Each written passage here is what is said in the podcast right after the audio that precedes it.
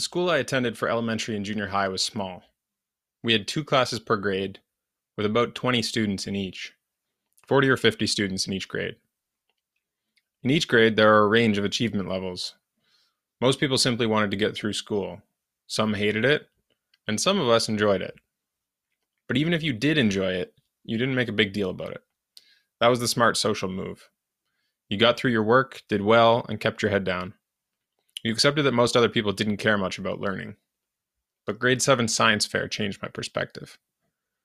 The science fair was an annual occurrence in junior high. There were three levels the school fair, the regional fair, and the national fair.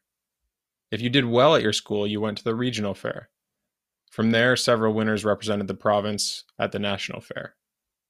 The regional winners met each other for a weekend before the national fair. I mean, the national fair took place somewhere in Canada over the course of seven to ten days. In grade 7, I made it to the National Fair in Vancouver. It was kind of accidental. I wanted to do well, but I didn't know much about the National Fair. It just kind of happened. But the group of people I would meet changed my perception of learning forever. For the first time, I met people from all over the province and the country who loved science. They loved learning. It might seem a strange realization, but it wasn't obvious to me at the time. There were all kinds of other people out there who loved learning.